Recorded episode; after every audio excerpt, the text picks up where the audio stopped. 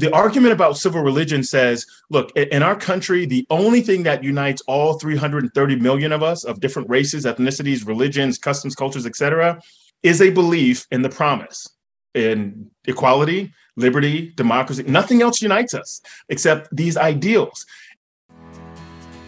The Village Square, a nervy bunch of liberals and conservatives who believe that disagreement and dialogue make for a good conversation, a good country, and a good time.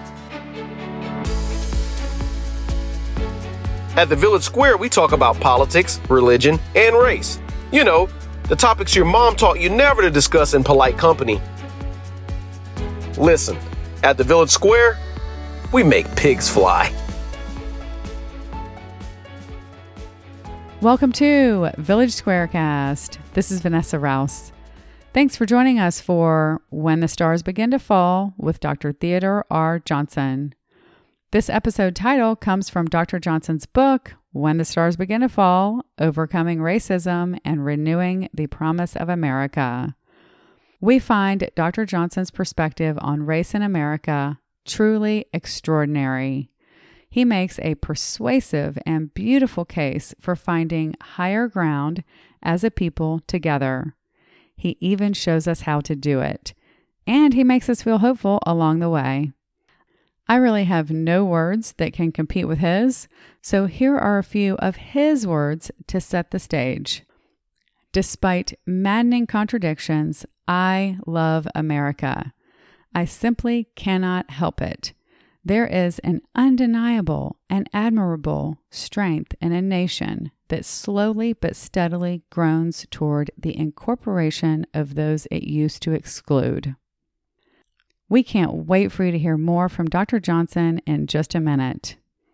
Our facilitator, Dr. Nasheed Majewan, Executive Director of Florida Humanities, will tell you a little more about Dr. Theodore R. Johnson shortly. And speaking of Florida Humanities, we'd like to give a huge thanks to them for partnering with us to present this podcast series. Check them out online at floridahumanities.org to learn about the phenomenal programming they provide and support. We'd also like to share a quick word about Democracy Paradox, another podcast in the Democracy Group Network. On the Democracy Paradox podcast, you get to hear from scholars and thought leaders about democracy, democratization, and world affairs. And what makes them different from a lot of content out there is they manage to tackle extremely complex ideas without arrogance or condescension. They open up new ways to consider politics and world affairs by introducing us to change makers in this space. Like our very own Liz Joyner. She was featured on a recent episode, and we're thankful to them for inviting her on. By the way, just a quick fun fact about the host of Democracy Paradox, Justin Kempf. He has a list of 100 books about democracy on his website, and guess what? He's read them all. That was a little humbling for me personally. You can check out that list and the podcast at democracyparadox.com. or find Democracy Paradox in your favorite podcast app. All right, let's get on with the program. Here's Dr. Nasheed Majewan to introduce Dr. Theodore R. Johnson and When the Stars Begin to Fall. Dr. Majewan, take it away. Thanks. This is a wonderful, wonderful evening, and it's my pleasure to introduce our special guest. Dr. Theodore R. Johnson is a public policy scholar and military veteran who served as a White House fellow and speechwriter to the chairman of the Joint Chiefs of Staff. Ted is currently a senior fellow and director of the Fellows Program at the Brennan Center for Justice at NYU School of Law. He holds a doctorate of law and policy, and his research focuses primarily on African-American political behavior as well as civic solidarity. He is the author of the extraordinary book, When the Stars Begin to Fall, Overcoming Racism and Renewing the Promise of America. This is an amazing speaker. He's doing some wonderful research. Ted, happy to have you, and I look forward to having a discourse with you. If you could tell us something about the overarching themes of your book. Yeah. So look, I appreciate y'all having me here tonight and very much looking forward to the conversation and the questions that will come afterwards. So, this book is kind of tough to talk about in a concise way. I often describe it as a three-legged stool of three-legged stools, which, and by this, I mean, it's like, it's three batches of three ideas that I sort of smash together in hopes that I'm putting together a set of puzzle pieces that paint a picture that folks may feel like they recognize, but haven't really seen before. But if I were to walk you through each of these legs on these three stools, it'll feel a little like a graduate class in sociology and political science. So instead, what I'll do is just tell you a story that conveys the broad theme of the book, and then pull out some, tell you about the structure of the book, and then maybe I'll stop there and we can have a conversation. So let's start with the story. All right. So I want to take you to 1960, 1961 in Northern Maryland. All right. This is a time when there are a number of nations in sub-Saharan Africa that are gaining their independence. And as these nations that used to be, governed by England and Portugal and Spain and France, as they're gaining their independence, they're beginning to name ambassadors to send to nations around the world. And of course, the United States was high on their list. So as these newly independent sub-Saharan African nations are sending ambassadors to the United States, one of the things ambassadors have to do is they usually arrived in New York, where the United Nations is, and then they would jump in a car and drive from New York down to DC to present their credentials to the President of the United States. At this time, it was Kennedy, and to the State Department. Okay, so this is also at a time when the interstate system in the United States is still being built. So a lot of the pathways, the highways that these ambassadors are traveling are not the interstates we're familiar with today, but sort of the back highways that have, that were widely traveled then, but not so much, not as much today. In the northeastern part of Maryland, Route 40 was one of the most well-traveled sections of highway between New York and Washington, D.C. Now, as these ambassadors were making the trip from New York down to Washington, D.C. to present their credentials, they would have to use the bathroom. They'd want some food, some coffee. Some of them would even want to stay the night before making the last hour or so and a half drive to D.C. But what they found was that the diners, the hotels, along Route 40 and late 50s, early 60s were still segregated. If you were a white trucker, you were more than welcome to have a coffee and get some eggs or whatever. But if you were Black, period, you were not welcome. So one particular ambassador, his name was Adam Malik Sow from the newly independent nation of Chad. And Chad is a nation, the official language was French. So he wasn't an English speaker. Through his translator and driver, they decided to pull over on Route 40, stop at the Bonnie Brae Diner. His driver/translator asked the diner owner there for a cup of coffee, and she told them to get out. And when she was asked later by Life magazine why she treated an ambassador so poorly, she said, "He looked like an average run-of-the-mill N-word to me. I couldn't tell he was an ambassador." And of course, the N-word wasn't Negro that she used. In her mind, he was just another Black guy.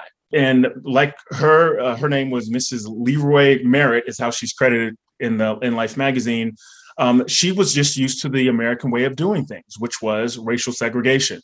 And she had no concern about the diplomacy happening or the national security concerns or foreign policy interests of the United States. She knew how we worked here in America domestically, and that was to segregate. Here's the problem. At the time that this is happening, we're in the middle of a Cold War, the United States with the Soviet Union. And as we are telling the world that the United States is the place of equality and liberty and democracy, and that the Soviet Union's way of doing business, which pushes communism and control of the people by the state, is a bad way of doing things, we are segregating against the very people, our own citizens, our fellow citizens.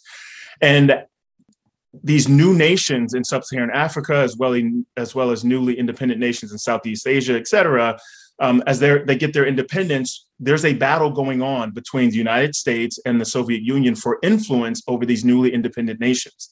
And so as we go to these nations and tell them, you should align yourself with the United States, you should be on the side of freedom, on the side of democracy, on the side of equality and liberty, the Soviet Union would follow us and say, and they lynch Negroes, as if to say that the democracy, the liberty, the freedom that they're promising in the United States, they kill their own people simply because of the color of their skin. And are you to believe that democracy is what you want in your country when this is how they treat their own people in their country? And so now the race question in the United States became a national security concern. It became a foreign policy issue. And these new African ambassadors that we were hoping to gain influence over, to become friends with, to ally ourselves with, they were watching how we treated Black Americans and were becoming a bit concerned that maybe we weren't being true to our word. Maybe America was a place for hypocrisy and not for liberty. This is no good. John F. Kennedy, the president at the time, and his State Department decide that this can't stand. They talk to the governor of Maryland. They talk to state legislators in Maryland. They send State Department officials to the diners on Route 40 to say, you're harming national security interests by treating African ambassadors this way. And after some time, eventually, the diner owners begin to let these ambassadors eat at their diners. When African Americans, Black people who are citizens of the United States, began to hear that these diners on Route 40 were now desegregated, they attempted to go eat, and they were not welcomed. Only Black Africans, ambassadors, were welcome to dine at these places, often shuttled to a back room so that the white diners there didn't have to suffer the indignity of eating beside Black folks. But if you were a Black American, you were still not welcomed. This is an incredible scenario here. There was a Black newspaper in Baltimore called the Afro-American. They had three reporters who dressed up in tuxedos, rented a limousine, and pretended to be ambassadors from the fake nation of Goban.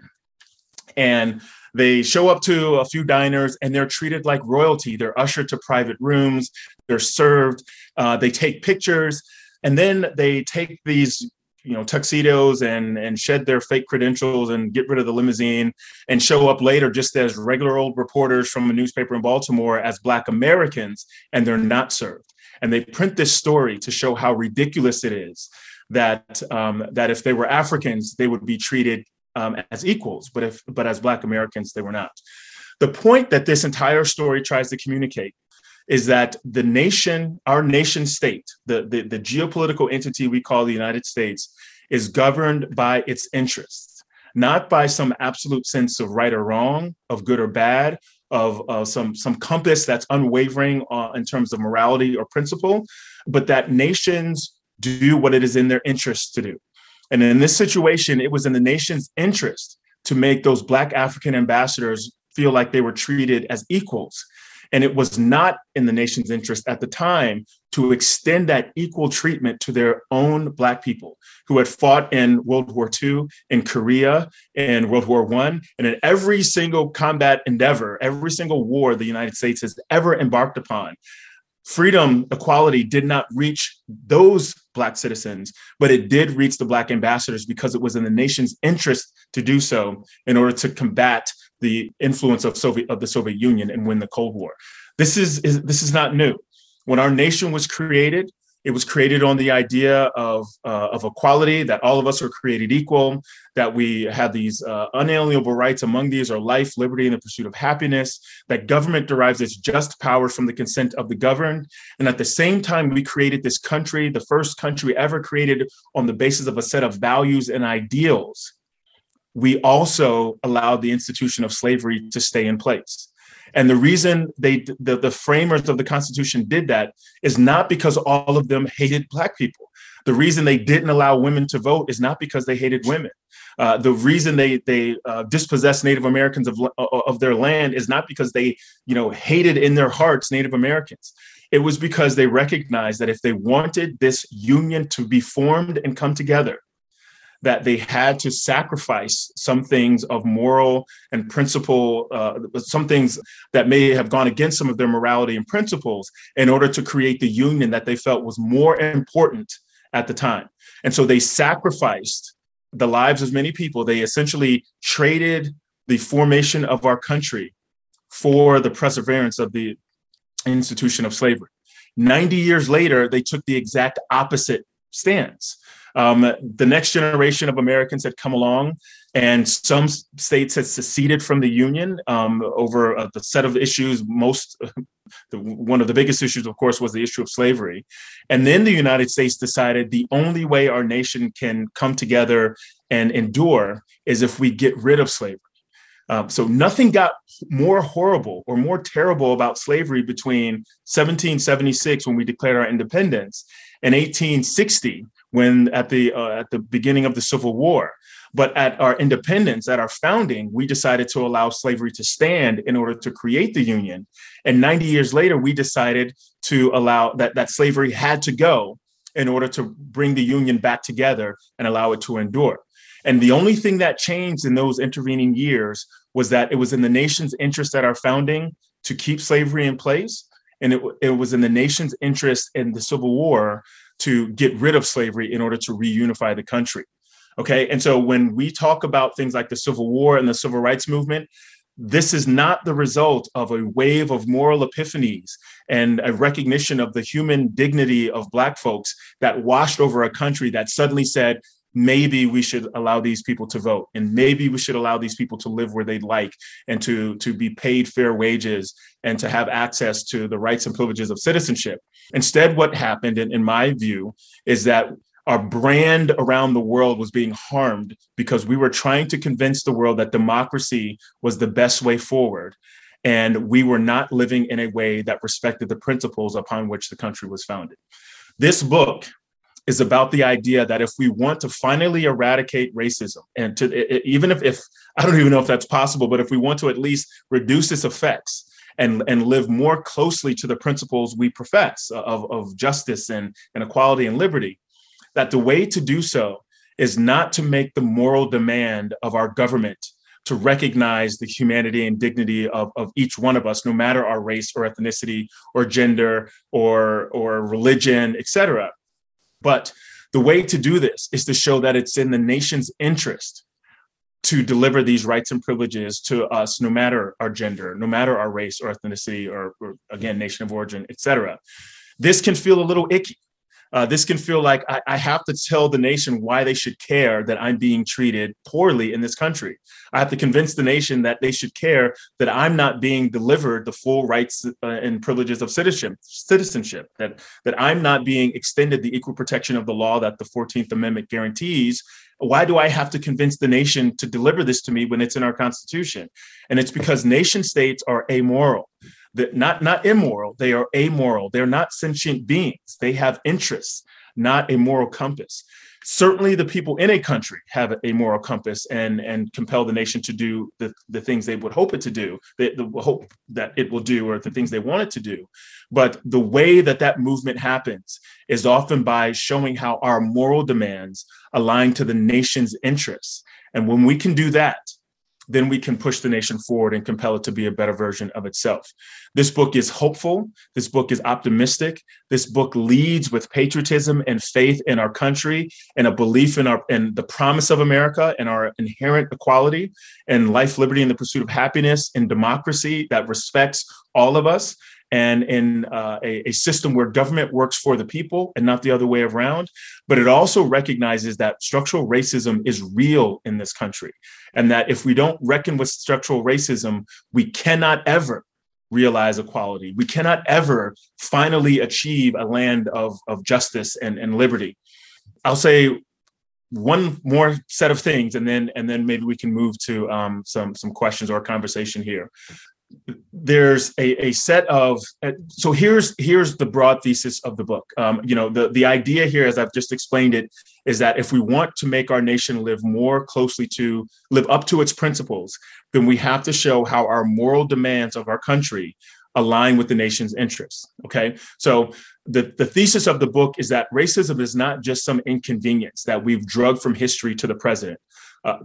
Racism is not just how people feel in their hearts about other groups. It's not about hatred, Certainly those things exist. But the racism that I'm talking about is the kind of racism that results from public policy, where we have systems and structures in place that two people, one Black and one white, with the same amount of education, growing up in the same economic status, working just as hard, don't reap the same rewards from our country because of how our country has been structured to advantage some over others. And so my argument is that structural racism is not an inconvenience. It's actually a threat to the American idea. The promise of America is that we're all created equal and we have these unalienable rights and that government derives its just powers from the consent of the governed. Nothing about what I've just said, that promise, is compatible with racial inequality. Nothing about that promise is compatible with structural racism. So either we do our best to eradicate structural racism, to mitigate its effects, or we have to acknowledge that our commitment to these ideals are only skin deep, are only superficial. These two things cannot coexist. The promise of America can't live side by side with racism and be comfortable. So when at any one point in time where one side is surging, the other side necessarily recedes. And we want the promise of America to come forward and not the other way around. The second argument that the book, the sort of the broad part of this thesis, is that the only way to overcome the effects of racism on our country is for people across difference, racial difference, ethnic difference, and et cetera, to come together and demand of the nation state and show the nation state that it's in its interest to reduce the presence of racism in our public policy, in our governmental structures. And the third part of this argument is that all of the people that have been left out of democracy at some point in this country, women didn't get the right to vote until 1920. If you are the descendant of a white immigrant, you were left out of democracy and discriminated against for many, many decades.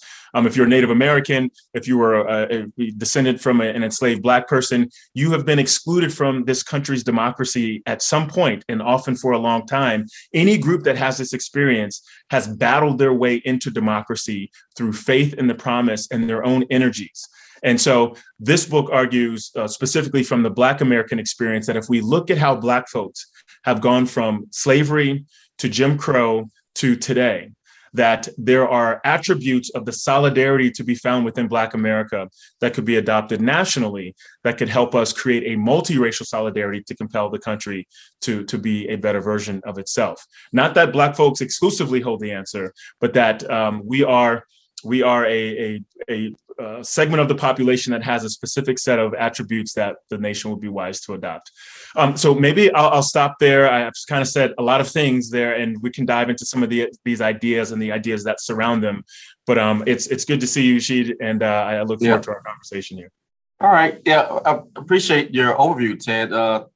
Your book is remarkable in that it presents an optimistic, a progressive, I would say, opportunity to understand how our, as you say in your book, our social contract is a tool for us to make progress. And we have examples in our history of how we use the United States and the Constitution and its laws to our advantage.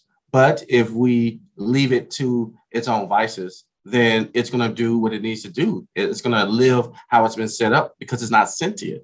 And so one of the other topics that I guess I gleaned from your piece is the fact that structural racism is here, whether it's Black or white or brown or gender-based, the suffrage movement and the women's right to vote. Those elements of our society can stay if the United States says this union is good, unless we argue that these things need to change and there's an influence that's being detrimentally impacted, then we can't move that needle. And so I wanted you to expand on that concept that you mentioned in your book about the individual, that superlative citizenship. Mm-hmm. Right. And because I see that as one of the ways we as citizens can move the needle. And I think it harkens back to the influence from your grandparents. Yeah.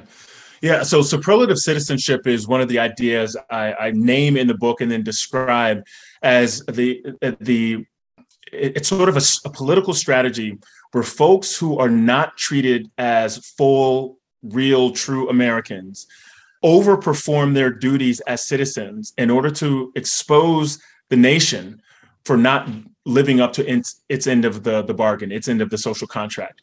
The social contract is an unspoken agreement between citizen and nation. And the contract basically says, citizens, in order to live here, you have some duties. You got to pay taxes. You have to serve in the military or on jury duty when called upon. You have to obey the laws and the orders of the government. And, you know, all of these sort of duties of citizenship. And in return, we're going to provide you security and stability and opportunity and prosperity. And in the United States, that also means we're going to treat you as if you are equal. We're going to ensure that the rights and privileges of citizenship are available to you, no matter the condition of your birth or your race or ethnicity. What happens is the state often doesn't live up to its end of the bargain. We know from how they've treated women, how they've treated Native Americans, immigrants, Black folks, et cetera, they've often fallen short. What superlative citizenship does is it, when people that belong to the group that are being excluded from inclusion in our democracy, that are not allowed to taste liberty and equality, when those folks do all of the duties of citizenship anyway, and not only do those duties of citizenship, but overperform those duties as a way of showing that they're worthy of citizenship, it exposes the hypocrisy of the nation state. And that hypocrisy challenges a state's values and ideals and its sense of itself, its identity. Right. And when a nation state's identity is challenged, they're often compelled to try to close that gap of hypocrisy. And so when we look at enslaved Black folks that ran away from plantations to fight in the Revolutionary War and then were returned to slavery after the war was won, same thing in the War of 1812 or in fighting in the Civil War or the War of 1898 or the World War I, II, Korea, et cetera, and still having to come back and face Jim Crow. These are folks that were willing to die for democracy, give their life for the United States, only to come home and be treated like a third-class citizen in the very country that they were willing to give their life for. While this kind of strategy of exposing the gap is a long-term incremental kind of strategy, it works. And we know this because of the series of results that we saw from the judiciary, the executive branch, and the legislative branch, in particular between 1948 and 1968, that it began to extend more of America to Black folks. That was because of the kind of superlative citizenship that had been on display, especially during World Wars and during a Great Depression and the Industrial era. So this is a strategy meant to show the nation that they're not living up to their end of the bargain and challenge them to prove that it actually believes in the principles it espouses. And over time, those who are committed to such a strategy often do compel the nation to make amends or to sort of close the gap and live up to its promise, just a little bit more than it did before. Yeah, because African-Americans, you know, we have a history of making the case. And one of the avenues is personal to you, and that's the military service, you know, the American Revolution, the argument from Frederick Douglass and the Civil War, but more specifically, the Rough Riders, the USCT, and the War for Independence, the Spanish-American War in 1890s, Theodore Roosevelt, you know, and that relationship. So that argument for military activity, how do you see that as a case for either superlative citizenship or, I guess, overcoming, as the theme we're talking about, overcoming that gap between the social contract and protecting us? You know, we are helping you protect us. We're showing that we're going to serve, even though we can't lead our own troops until, you know, the Korean War. But we're going to show that we can be progressive. We can put our life on the line and help this country move forward. We're going to love this country, even though the country is not fully loving us back. You know, so that if you could speak to that point of military service. Yeah, absolutely. So, I mean, it hits on a few things. So one is, it is a remarkable, so after 9/11, George Bush, as he's trying to get the country to put its fear aside and sort of gather itself for the war that's coming, he acknowledges that one of the greatest forms of patriotism in this country are people who serve in the military. And that's not a new idea. That has been the case since our inception. I mean, it's a reason. There's a reason that George Washington was our first president. It wasn't because he was super intelligent or more intelligent than everyone else around him, the other framers. It was because of his military presence, his military achievements, the bravery he showed, and the leadership he showed on the battlefield. So we've long been a nation that treasures military service, and Black folks know that. From the revolutionary way forward, that the best way to show that you're committed to this American project is to be willing to die for it, to be willing to bleed for it. And we have. And sometimes folks did that, and then they returned to their homes after their service was over, and they were lynched, some of them in uniform. The story of Isaac Woodard, this is a man who was blinded by sheriffs at a bus stop on his way back from World War II, returning home to his family, beaten because he wasn't sufficiently deferent to the bus driver as a Black man. And so military service has always been a way to stake one's claim on belonging in a country.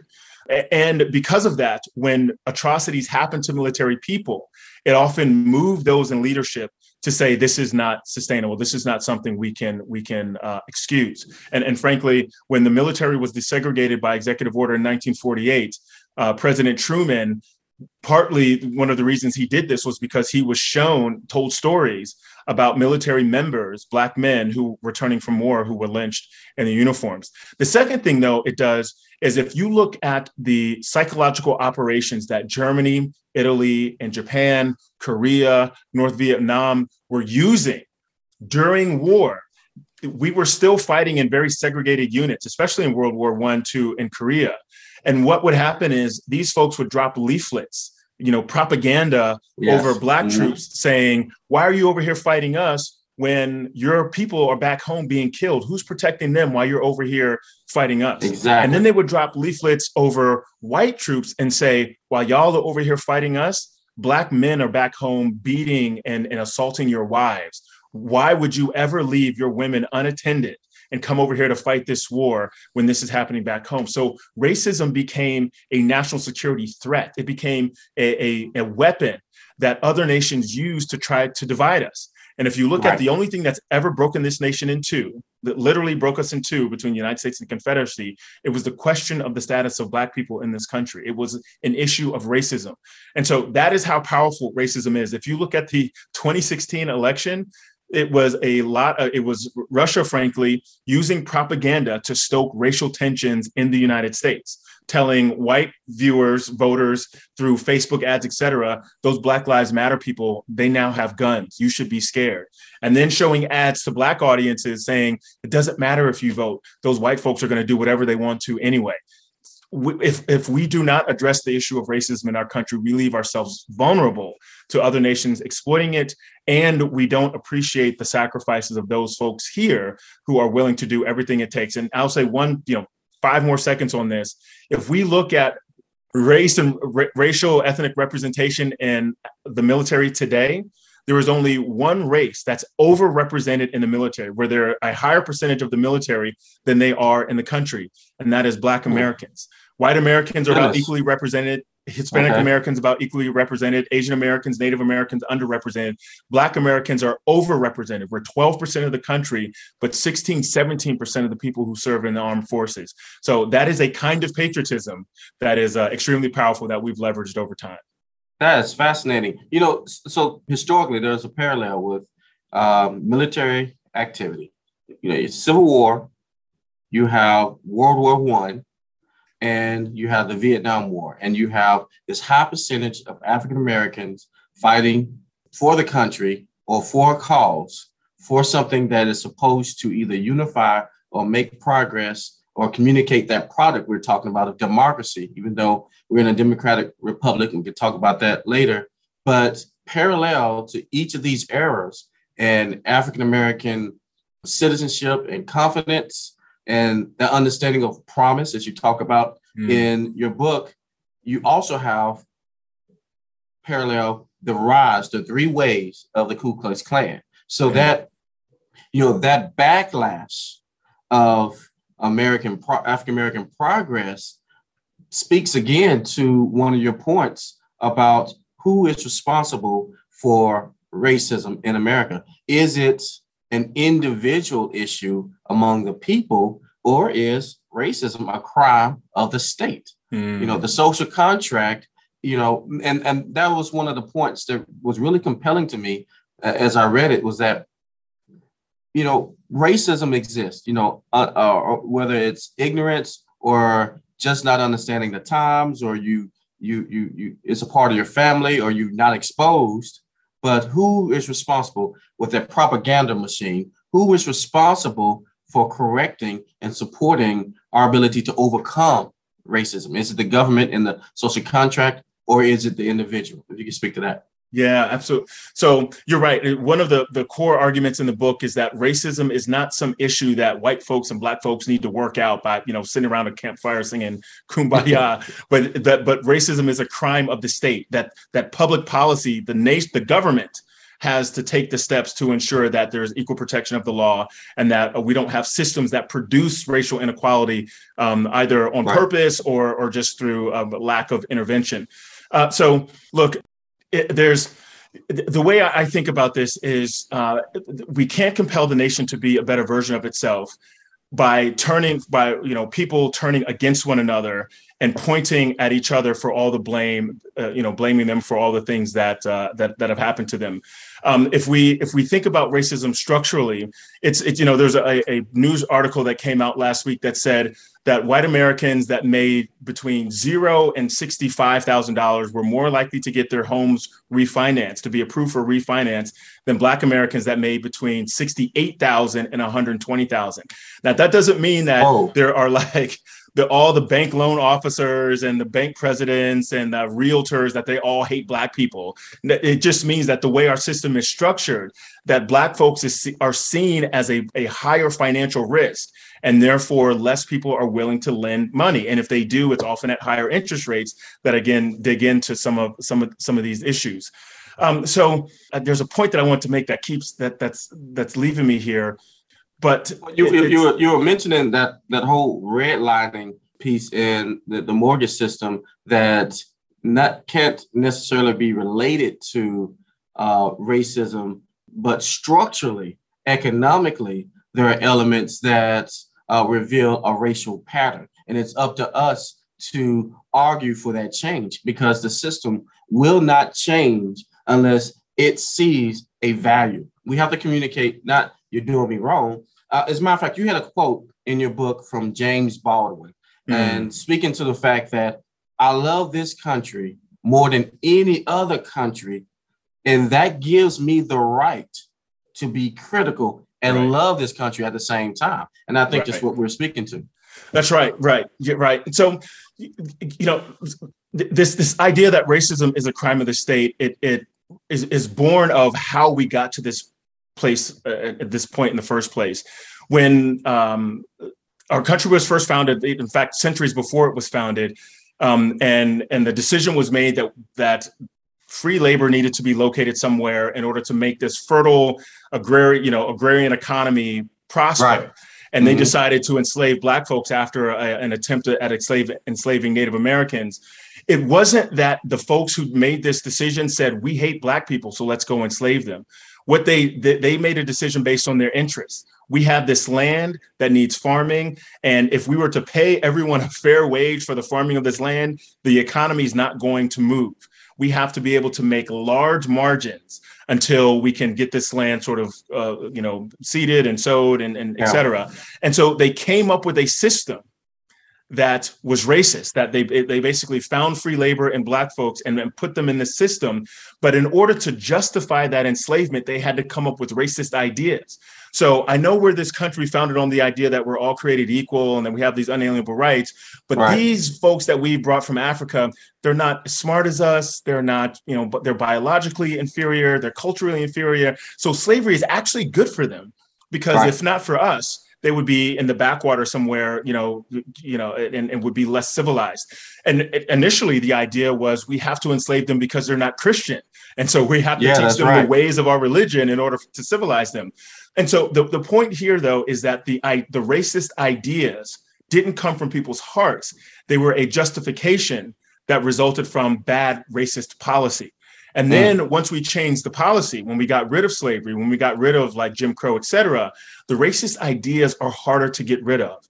And the other part of this is the policies that we came up with, like you mentioned, redlining and these other ways of trying to make it in America, they were formed at a time where racial inequality, where racial segregation was acceptable. And then when we decided that those things were no longer acceptable, we didn't go back and undo the damage from those previous decades of bad policy. And to your point about the KKK, the backlash, racist ideas outlived the racist policies that created them. And now we find ourselves in this weird quandary where we think we've taken the steps to undo bad policy by passing new laws, but we haven't done enough to undo the damage resulting from those bad policies or to counter the racist ideas that resulted from them. Yeah, when citizens argue about racism, we are letting our government off the hook. Yes. We are saying we are taking responsibility for this ill and you go work on something else. We have this, which we don't have this. We have centuries of not having this and perpetuating things after the government has said, hey, 13, 14, 15 amendments, behave properly. Eventually you get suffrage and the 19th Amendment, behave properly, use your right to vote. And, but you have this paternalistic view of the government, but actually you're saying there's power on both sides. Even after the agrarian economy issue of the post-Civil War atmosphere and the opportunity to rise, you have individuals taking advantage of a system to put in peonage, cycles of debt that go on, and economic slavery. And we have the right, we have the responsibility to speak, but hold our government accountable for their role in this. And so you had another concept in your book that I really liked, that also flips the script, civic religion, civil religion, and the understanding of nationalism and where it fits in that. If you could speak to civil religion. Yeah. So I'll start here. Look, I'm from North Carolina originally. And if you go to the mountains of North Carolina and Appalachia, you'll find poor communities full of white Americans, white North Carolinians, who have school systems that are not doing what they're supposed to do, that are not serving the students because they're not resourced or whatever. And then if you go to parts of Charlotte or Greensboro or where I'm from and Raleigh, you'll find Black kids in segregated communities being served by schools that aren't doing what they're supposed to do, that are not creating students that are ready for, a good college education or jobs in America.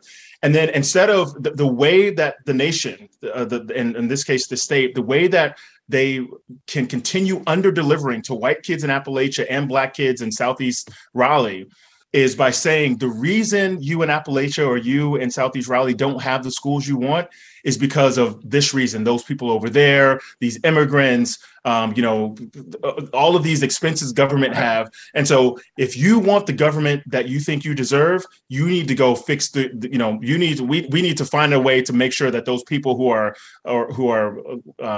drags on the system are dealt with properly. And then and by doing this, they turn us against one another. And now Black folks start looking at white folks start looking at immigrants start looking at Black folks like, you are the reason why I don't have the country that I want. And as long as we're bickering in that way, the state doesn't have to deliver anything to any of us. And they can continue to do what's in their interest to do, which is usually an economic sort of prosperity thing for a very select few. So the argument about civil religion says, look, in our country, the only thing that unites all 330 million of us of different races, ethnicities, religions, customs, cultures, et cetera, is a belief in the promise in equality, liberty, democracy. Nothing else unites us. It's not our religion. It's not our race. It's not, nothing else connects us except these ideals. And a civil religion says that when a people can find this common belief that unites them, right, in the same way that Christianity, you could be very different races, different regions, but your the belief in the Christian tenets unites folks, or in Islam or in Judaism or other religions, that there is a civil religion in America. And a civil religion doesn't mean that Christianity is now the state religion. A civil religion means that there is a religious quality to being an American, to expressing civic belonging. Most religions have a god or gods.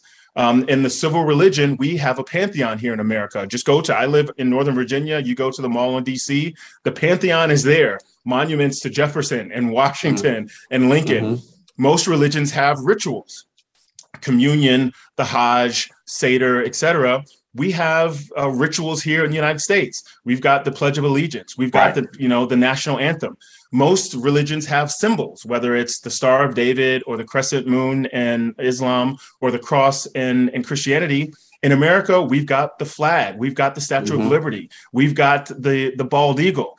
And most religions have observances, Christmas and Rosh Hashanah and Ramadan. And here we've got Independence Day and Memorial Day and Veterans Day. So we've got all of the tenets of a religion, but instead of having this deity that we pray to in a civil religion, we have principles that we hope will govern the way we interact with one another and the way we structure our country.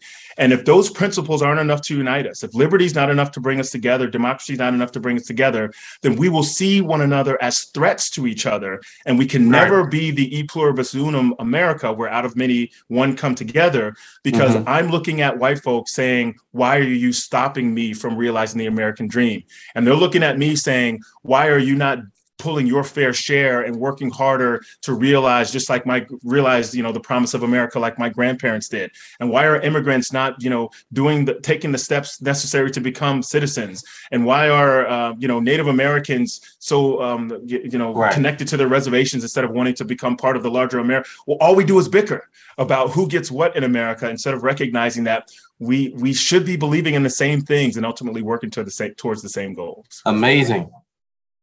And it's right there. And you mentioned two concepts that unfortunately people approach it in a synonymous manner: American promise versus the American dream, right? And you talk about that in your book, and there's a delineation of exactly what that means. There's opportunity and there's value, right? If you can speak to that. Yeah. So the American dream is about social mobility. It's about economics. It's about, having the white picket fence and the two-car garage house and the family with 2.5 kids. Like, that's the American dream. Concisely put, the American dream is a country where you do better than your parents did, where their sacrifices help you to do better than they did, make more money than they did, have more opportunity than they did. The American promise is not connected to the economy at all. The promise is life, liberty, the pursuit of happiness. The promise is equality. The promise is ensuring our democracy is inclusive and that it works for all of us. You can have the dream and not have the promise. Lots of people got rich before the Civil War. Lots of people got rich during Jim Crow. Lots of people are getting rich today. And that doesn't mean that the American dream, that the spreading of the American dream means that more people have access to the promise. And frankly, today, one of the stats I show in the book is that social mobility is actually easier in Canada today than it is in the United States, which would be another way of saying that the American dream is more tangible in Canada. Right. Than it is in the United States. Yeah. So that's one thing. The promise is something else. And you sort of hinted at this in your question. It's about how we value one another, not our economic value, but our value as people. Do you value someone? If we were to do, one of the controversial topics is reparations these days. And the argument is there's such a wealth gap, such an income gap between Black and white Americans resulting from slavery and Jim Crow. If we do reparations, and pay out those descendants of formerly enslaved folks, will close those wealth and income gaps. And now people will be able to touch equality more because they'll have the American dream. And what I say is, if you don't value Black folks, you can distribute $10 trillion to Black folks in reparations tomorrow. And the day after that, there will be the most destructive but creative financial vehicles to get that wealth out of Black people's hands and back to where it came from. Because there's no, the question is in the value. When it comes to voting, we passed the 15th Amendment that extended voting to at least Black men at the time. We passed the Voting Rights Act of 65, and yet we're still having questions and fights about voting rights today in 2022 because the laws weren't sufficient, because the value, the way we value one another isn't there. So until we close that value gap, and until we realize that the promise is the thing that should be governing how we interact with each other and not the dream exclusively, then we will never become the more perfect union, that we will always fall a little bit short of who we profess to be. Right. We've had three significant eras where there was literature that spoke to a post-racial society, you know, and Reconstruction. You had senators and mayors and all Black cities, economic independence, and we saw that ebb and flow. We saw some of that fall. We had the 70s where African-Americans were going back to the voting box and putting African-Americans in political positions. So we, you know, we had that wave, right? And now, more recently, we've had a African-American president, right? And so you heard that theme again.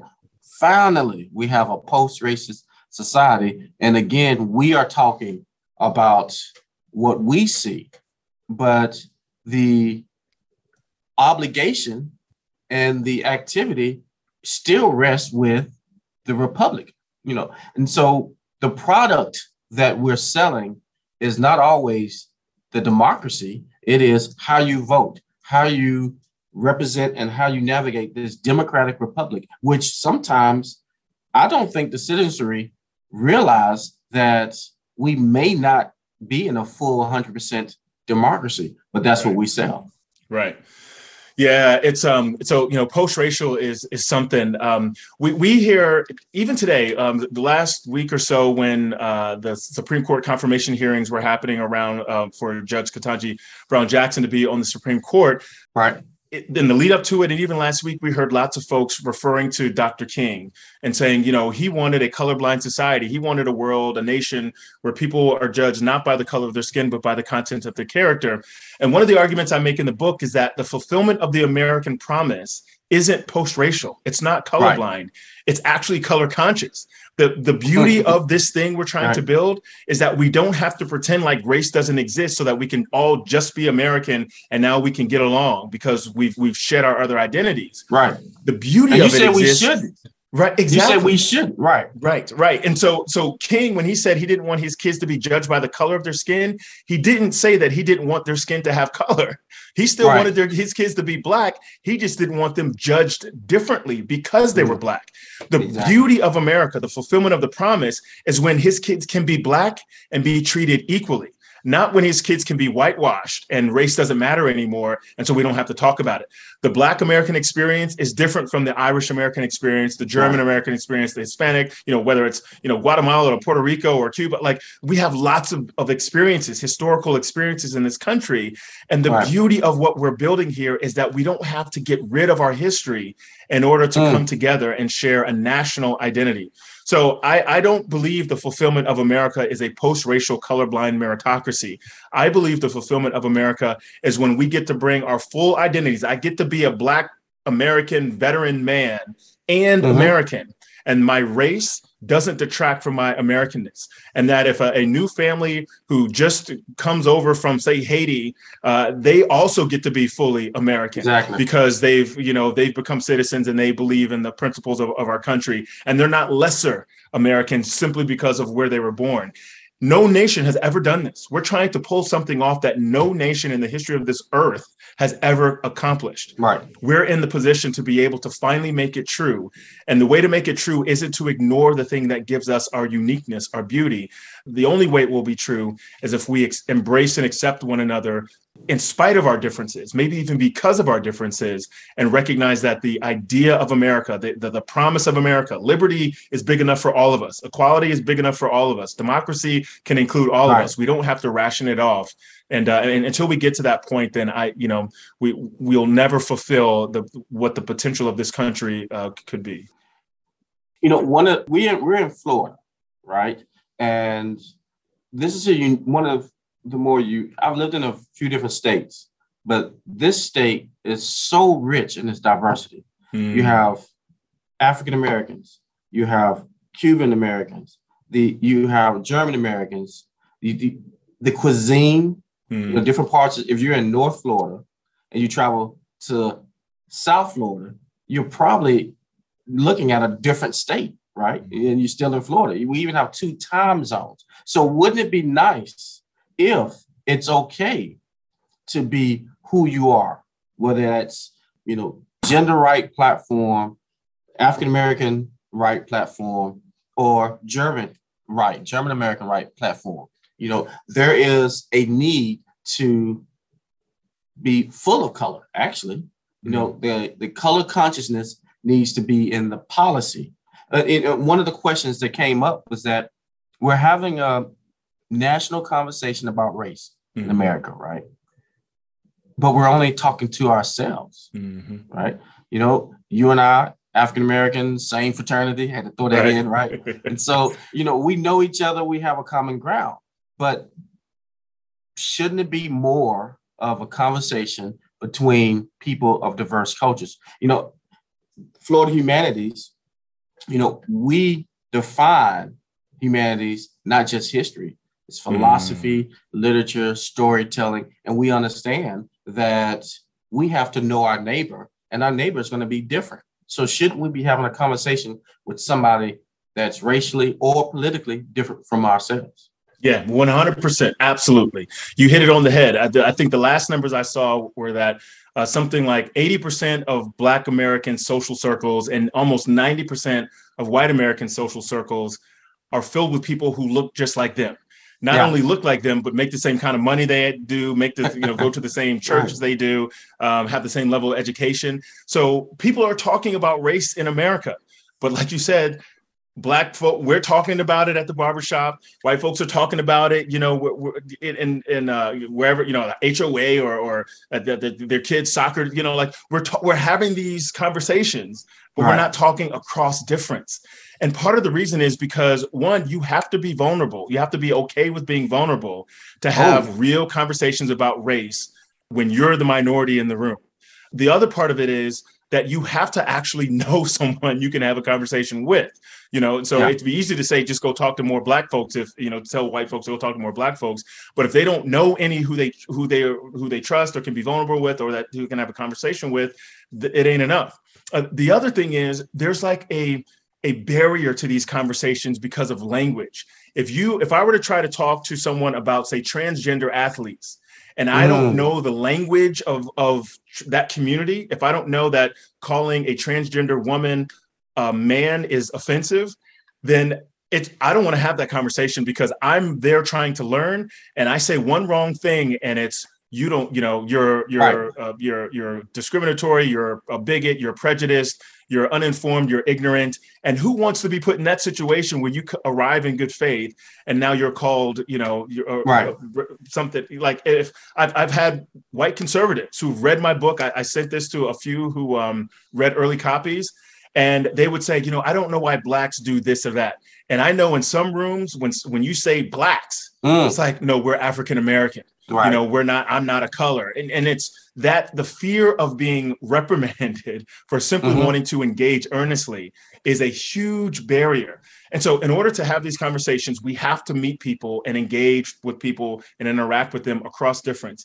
Two, we have to be okay with being vulnerable in these situations, and we have to seek these situations out. And three, we have to extend grace to those who come with good hearts, just wanting to know more, and not expect them to speak in our language, adhere to our worldview, and see disagreement as being grounds for shutting the conversation down.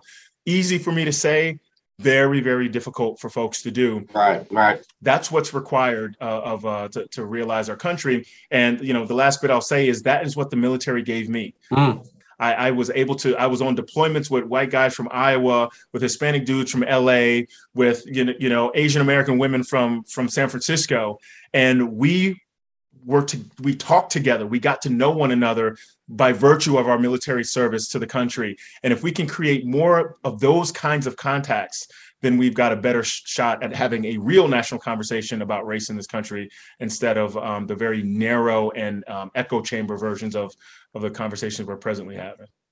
Yeah, I would say something that along those lines that I participated in that was very innovative.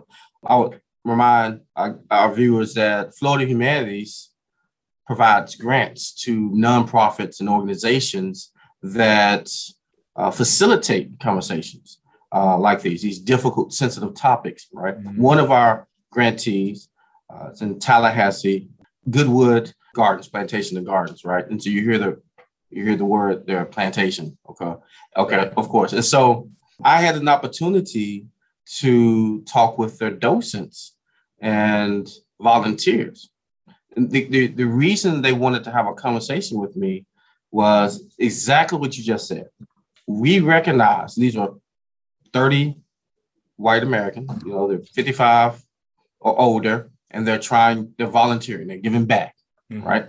And they anticipate African Americans coming to the museum, which that's difficult because you're actually walking on a plantation. But in doing so, we need to tell this story about the people who lived on this plantation and what they did. Yeah. So how do we do that without hurting someone's feelings? They were okay asking me, do I say black? And in the early 20s and 19th century, they used the word Negro, Right. So when do we say African-American? And so that was very compelling. And I really think that you really hit on something. We need to be comfortable asking that question. How do I refer to Native Americans or indigenous peoples? How do I have that conversation? But you have to be able to put yourself in a situation to be vulnerable. I really like that. That is a great takeaway. Yeah. And don't just, ask the people you're talking about how they want to be referred. What we've seen a lot, at least I've seen a lot in reporting recently, that Latinx is a term that Hispanic people have not actually said, please call us Latinx. You should ask them, how do they want to be referred to? Right. And not just assume that the latest terminology in the newspaper or whatever is how everyone wants to be identified. But that requires you being vulnerable. But this is what the conversations take. And I want to say one thing quickly on the plantation example you gave. I think it's beautiful that these folks who are sort of the tour guides, et cetera, of the plantation want to diversify the people that come there and want to be inclusive, want to tell the full story. Like this is who lived in the house, but here's who lived in the little huts around the house. Here's what they did. Here's what their lives were like. And also not do so in a way to make people feel guilty. None of the white folks on these tours enslaved anybody. And none of the black folks on these tours were enslaved. And so we can talk about the institution of slavery and its implications. We can talk about the status of white folks, in slavery and what that meant for generations afterwards in terms of like the passing wealth on, et cetera, without demonizing each other. That's true. Again, if racism is a crime of the state, slavery is something that the nation did to all of us. Some of us were harmed more than others, but all of us were harmed by this institution. And as we talk about this, instead of looking at white folks and say, y'all had it so good and now you owe me, or looking at black folks and say, you should be so thankful that you're not enslaved like the people on this plantation were. This isn't a conversation what happened in 200 years ago is not something for us to work out on this tour. It is something for us all to learn about, recognize the progress from that point, recognize the damage that still lingers from that point, and then come together and say, if we both want this America that we believe in, we're going to have to recognize that damage was done. and that the nation state, the government should do what's required to make these things better without turning into enemies, without demonizing one another in the process. Again, easily said, but there are a lot of folks out there who make their money by turning us against one another, who win political office, who literally make their money by dividing the people. That's true. And we've got to be resilient to that, or we're going to lose this shot we have at creating a country that's even more beautiful than it is now. And we miss out on stories. And I'm asking a question. I'll ask a question here in a second, and we'll transition to another segment. Liz will come and bring some questions from the audience, but it touches on the missed opportunities. If Goodwood had not allowed those docents to feel comfortable telling stories about African-Americans that lived on that plantation, we would not hear about one of the workers that became wealthy and started to work and vote in the community and potentially owned a corner store, which you know is a critical part of some of our neighborhoods. And so that transitions over into this point in your book. During the period of the 1940s, we're going to get back to the first point we talked about, 1940s to 1970s. You listed, you discussed some major players you felt were superlative citizens. And so if you can give us some examples of some of those who you feel, or an example of some of those individuals who were superlative citizens. Yeah. I actually began at the founding of the country with a man named Jehu Grant in 1776, who ran away from his plantation in Rhode Island to fight in the Revolutionary War. And the slave man, the man who owned him, showed up at the army after he had been, fighting for the nation's freedom, independence for 10 months and told the army, you have my property and I want it back. And the army turned him right back over. And he ended up, dying indigent and penniless and blind, never receiving the pension for for his fighting in the Revolutionary War, because the nation said when he applied for the pension, they said that services rendered while a fugitive from your master are not recognized in military service. And so we could go forward. I mean, like all of the players from, especially in the 20th century, the Martin Luther Kings and the Constance Baker Motleys and the Thurgood Marshalls of the world. But also, in 1948, Truman desegregated the military. In 1957, President Eisenhower, a Republican who wasn't, a racial progressive, sent the 101st Airborne to Little Rock High School in Little Rock, Arkansas, to forcibly desegregate that school, not because that was his personal preference, but because the Supreme Court said in Brown v. Board in 1954 that segregation, racial segregation in our public schools is no longer constitutional. Separate but equal is no longer constitutional. So the president executed, he basically enforced the Supreme Court's ruling, even though it wasn't his own, because he believed in the institutions in our country. He believed that when the Supreme Court says something, it needs to be enforced. And he used the power of the military, not just in Arkansas, but also the University of Mississippi, to compel the states to do what the nation had said. In 1964, we get the Civil Rights Act. 65, we get the Voting Rights Act, Fair Housing Act in 68. 20 years, 2 decades of solid progress by people who forced the citizenry, the public, to adhere to a better version of ourselves by getting rid of separate but equal, not because they believed it personally, but because they recognize that if we didn't live up to these values, we left ourselves open for being undermined by other nations and essentially being hypocrites, which prevents us from having the kind of influence we would like to have on the world for national security purposes. So again, this is one of those, I think the superlative citizenship alone, we could probably take the hour just unpacking that idea, never mind the other 5 or 6 we've touched on already. But yeah, it's a beautiful idea, and not something specific to Black people. Again, women executed this. Immigrants have executed this. They've proven their worthiness to be part of this project by demanding they be included and not waiting for it to be gifted to them from folks who suddenly had an epiphany. Right. And the point about the Arkansas 9. I'm from Arkansas, and some of the history that comes after that. You have this national presence comes and leaves, and there's an aftermath. And one of the positive aftermaths of what people saw as opportunity, there was a wave of individuals who felt, hey, I can contribute, I can invest in my community. And so there were a lot of graduates with master's degrees teaching in these small rural communities, mm-hmm. such as, you know, Helena or Forest City. This is in Arkansas. And it was a wave or trend across the South of individuals who had PhDs and masters teaching at the K through 12 level up until the 1970s when you had desegregation. That's another argument, whether it, you know what I'm talking about, whether it helped mm-hmm. or not. But the question comes to mind, how do going forward, how should we invest our time?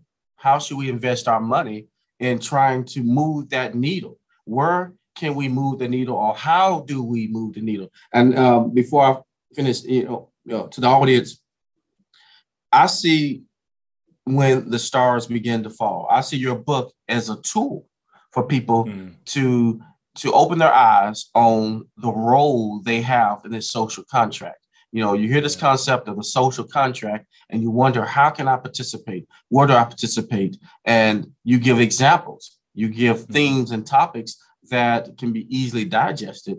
But back to the question, how can we move the needle? Where should we invest, or where can we invest our time and our money? Right. Yeah, and I'll be quick so we can sort of get through a number of questions. All right, So whenever you write a book, usually the last chapter, the publisher says you need to tell people, like, now that you've convinced them that this thing is real, what they can do about it so they feel like they can walk away with something to do.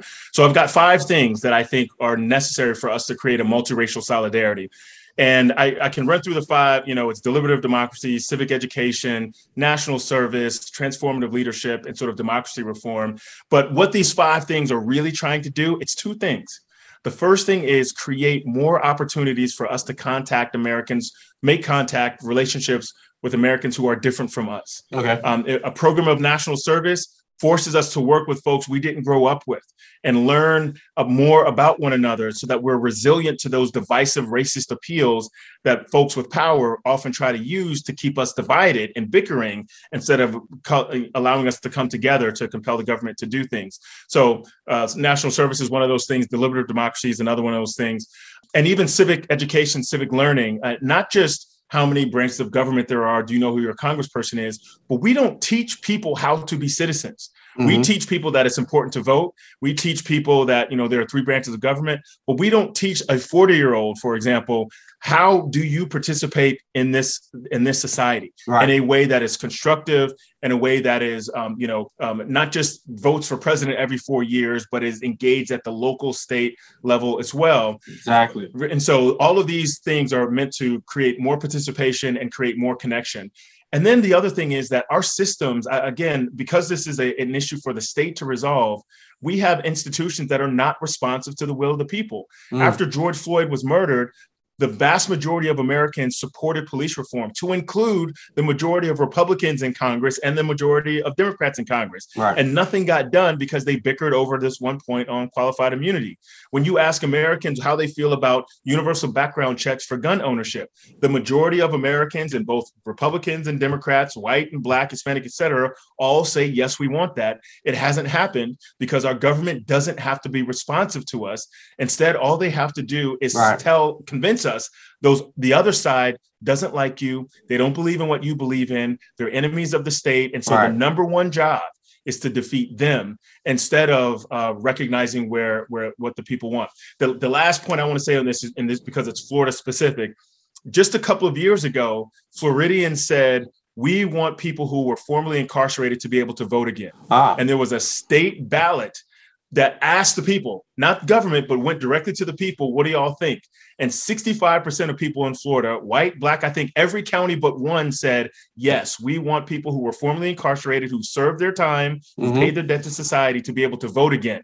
And what did the state government in Florida do? They blocked those formerly incarcerated folks from being able to vote again through these administrative tricks around fines and fees, et cetera.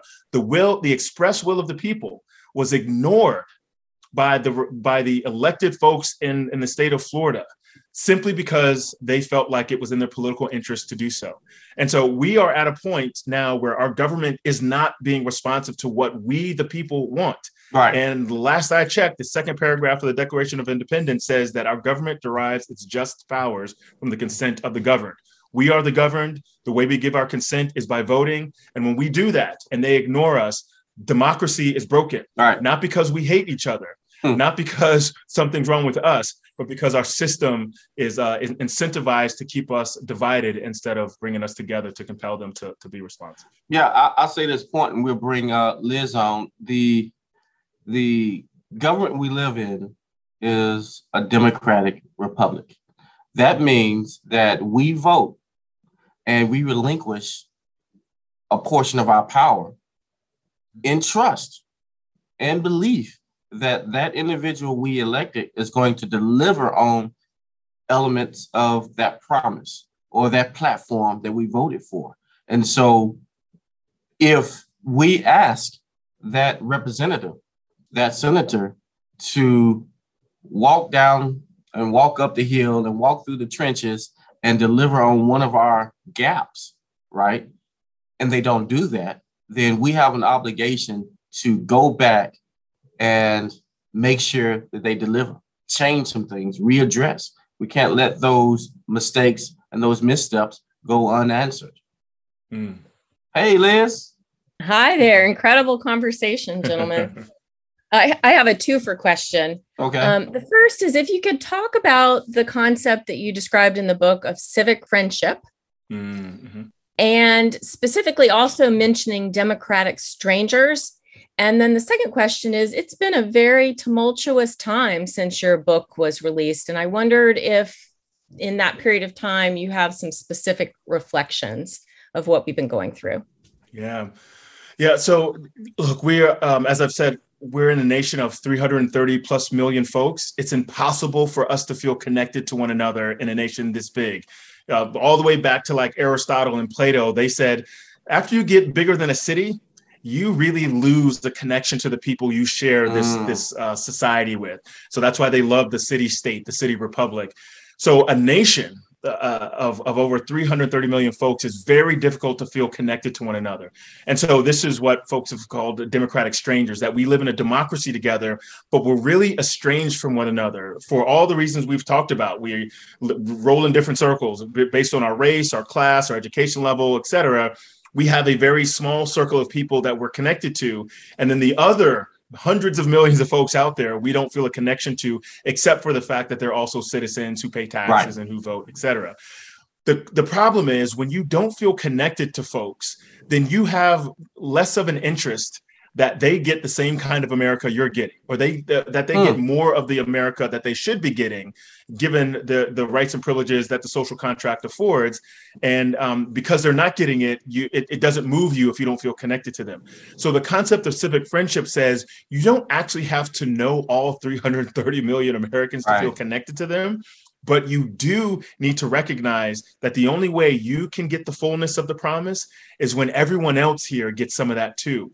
And that sacrifice is what friendship is. And, you know, me and Yushi, we know about friendship on a different level there. But civic friendship is the being willing to sacrifice for someone else. And in the civic sense, it means allowing them to be part of the same society, have the same rights and privileges, even if you're not connected to them. So transitioning from democratic strangers to civic friendship is I think central to trying to create solidarity across, especially across racial and ethnic lines. So in terms of like, how do I see this moment given all of that? I will say that my book was, in my original pitch, I wanted it to come out in the spring of 2020, because I wanted it to be ahead of the presidential election. And I wanted to sort of influence the country to be thinking about how to come together, even in this time of like very contentious presidential electoral politics. And my publisher said, no one's going to be looking for a kumbaya book before a presidential election. They're going to be at each other's throats. Wow. They're going to want their side to win. After the election, after it's all said and done, people will be sick of it, and then they'll be looking for some inspiration to go forward. But what neither one of us knew is that George Floyd, when he was murdered on Memorial Day of 2020, that a summer of solidarity would be the thing that followed. Yeah. Every day in this country, weeks on end, there were racial justice marches, marches against police abuse, marches for Black Lives Matter in every state in the union. There were Black Lives Matter racial justice marches in Idaho with no Black people there. And so I wish NASCAR. My book had dropped. Right. NASCAR, okay. I wish my book dropped in that moment, because I think people were ready for that, the solidarity argument. And then after the presidential election, it was contested. The sides didn't agree. You know, some folks don't believe who won and who did win. January 6th, there's this massive riot at the Capitol. Then there's a pandemic that causes us to go into our homes and not socialize with one another. The economy drops out, and all of the things that should have brought us together. A pandemic, right. A bad economy, a government that's not working, or at least not recognizing it's the peaceful transfer of power in the way that we'd hoped, didn't bring us together. It actually served as different axes for us to be divided. So that worries me, and right. I think I'm glad my book came out when it did, because this is the moment I'm trying to speak to not allow these differences to continue to divide us, but to find ways of coming together in spite of our differences. And we'll see if we get the lesson in the months and years ahead. But I am a little worried about the moment we're in. Yeah, I think I think that at an individual's core, even if you've been raised in an environment that is blind to some of the injustice, I think at the core, if the truth can be revealed in a way that meets you and how you speak in your language, as we talked about earlier, if I find a way to communicate meet you where you are, then there's an opportunity. There's an opportunity for progress and healing, but at the least, an opportunity to understand. Right. Right. So, do you have another question, Nasheed? No, I wanted to see if we could talk a little bit about your point we talked about earlier, Liz, on John McCain. We had a really good discussion about his role, his strength against the truth to power. You made a good point there. Yeah, a beautiful part in the book.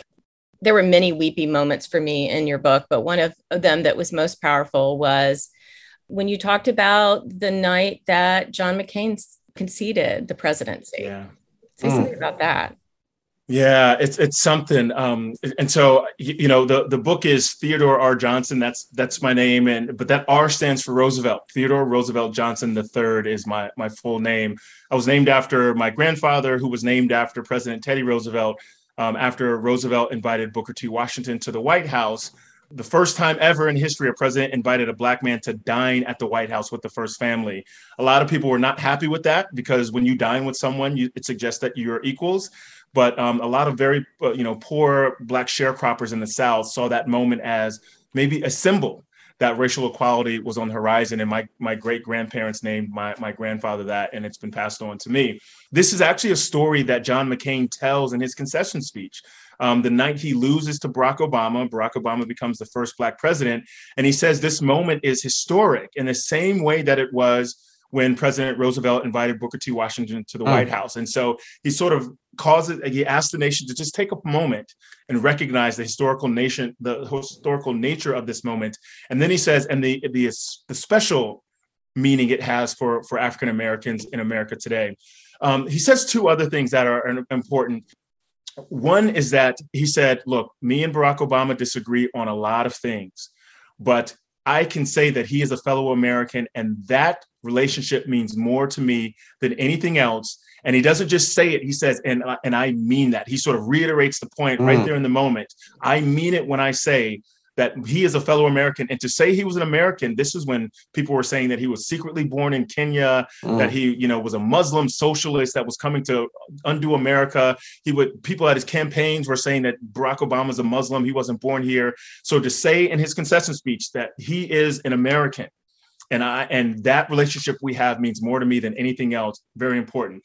The other thing he says that I've never let the words go since he said it. He said, nothing about America is inevitable. Mm-hmm. And sometimes we can think that, look, we got past slavery, we got through several wars, we got through the Cold War, like things just work out for this country. The framers of our country often use the word providence, that this is just a divine act, that we're under the care of God and nothing can stop this thing from coming together. Mm. It's not true. The only reason the nation is the way it is today is because people that were here before us who didn't like what they saw force the nation to be better. But as McCain said, nothing about this is inevitable. If we take for granted the progress we've made, then we risk losing it for the next generation and perhaps failing the this experiment of trying to build a multiracial egalitarian society. So McCain's concession speech, as beautiful as Barack Obama's speech was that night and as meaningful as it was, for this moment, especially, McCain's speech speaks to the very heart of, I think, what's challenging the nation today. Wow, that is beautiful. And Liz, I really had goosebumps here. We're talking about, no joke, we're talking about this American experiment, right?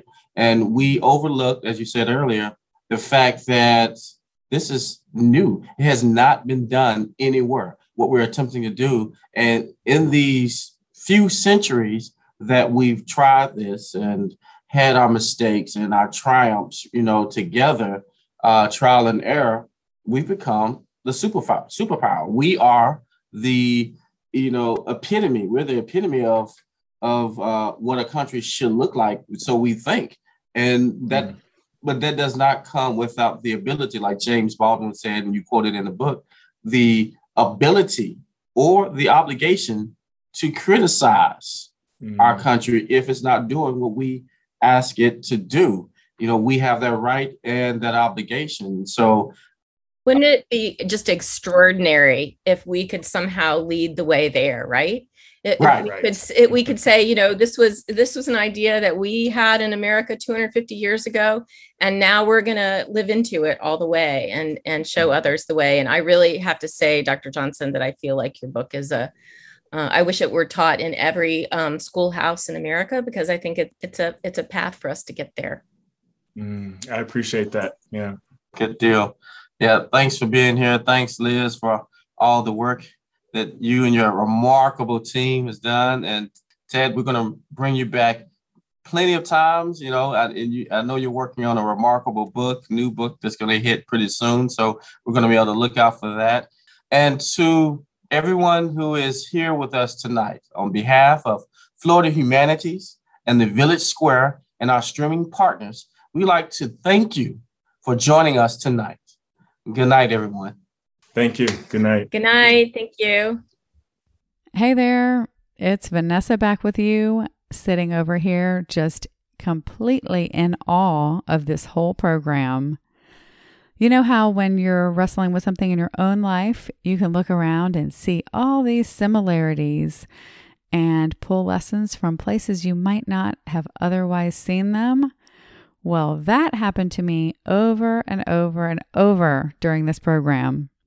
And while Dr. Johnson was talking, he basically just broke it all down and explained it all, while talking about completely different subjects too.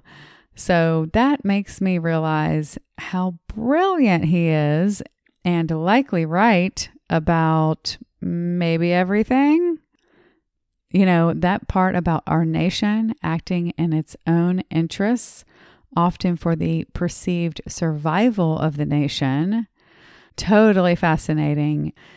And it's crazy. I was just having a conversation with my husband the other day where we were debating an issue in our local community. It had nothing to do with race, but what Dr. Johnson described still completely applies. It was the same concept applied to a different issue. So in this little debate, I was taking a super idealistic view of the issue, which I realized later was actually the simplistic approach. So at the time, to me, there was simply right and wrong, period. That's it. End of story. And I really wasn't hearing my husband the first time we talked. But after several conversations and a little help from a friend, I started to hear him more as he complicated the narrative. And thanks to Amanda Ripley for that term. She was featured in episode 40, High Conflict. And wow, what she talked about with that was so brilliant. Anyway, so my husband complicated the situation by throwing in all these other factors that I had never thought about. I didn't really want to think about them, honestly, from my simplistic perch on my moral soapbox.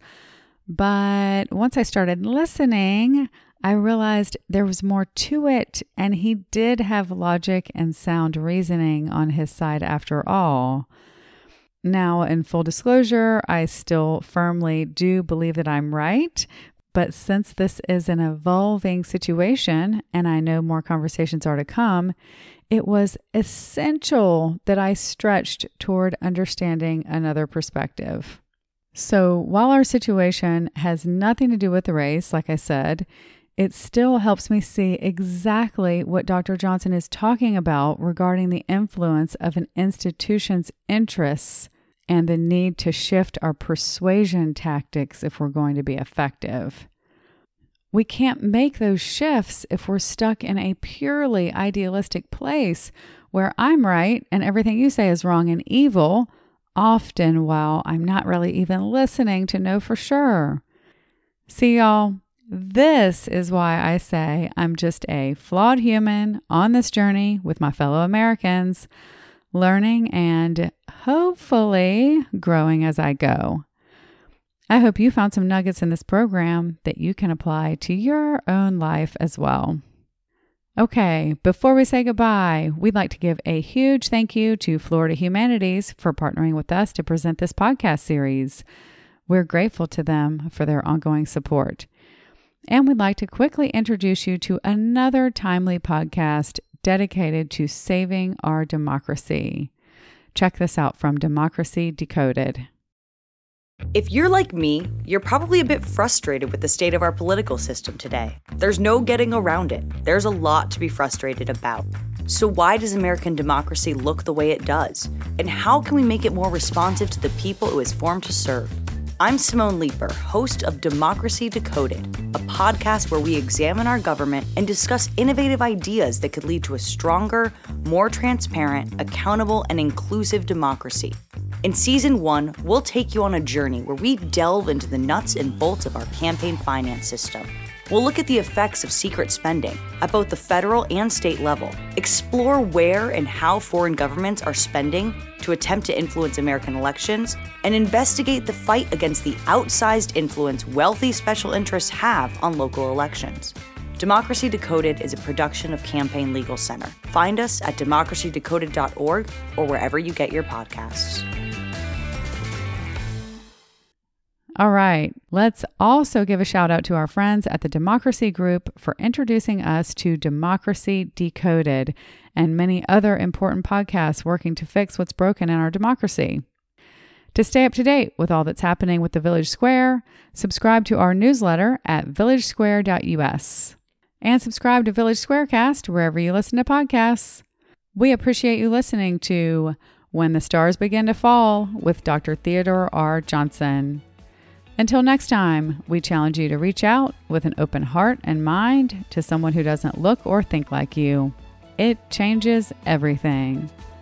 We'll talk to you soon, and thanks for listening to Village Squarecast.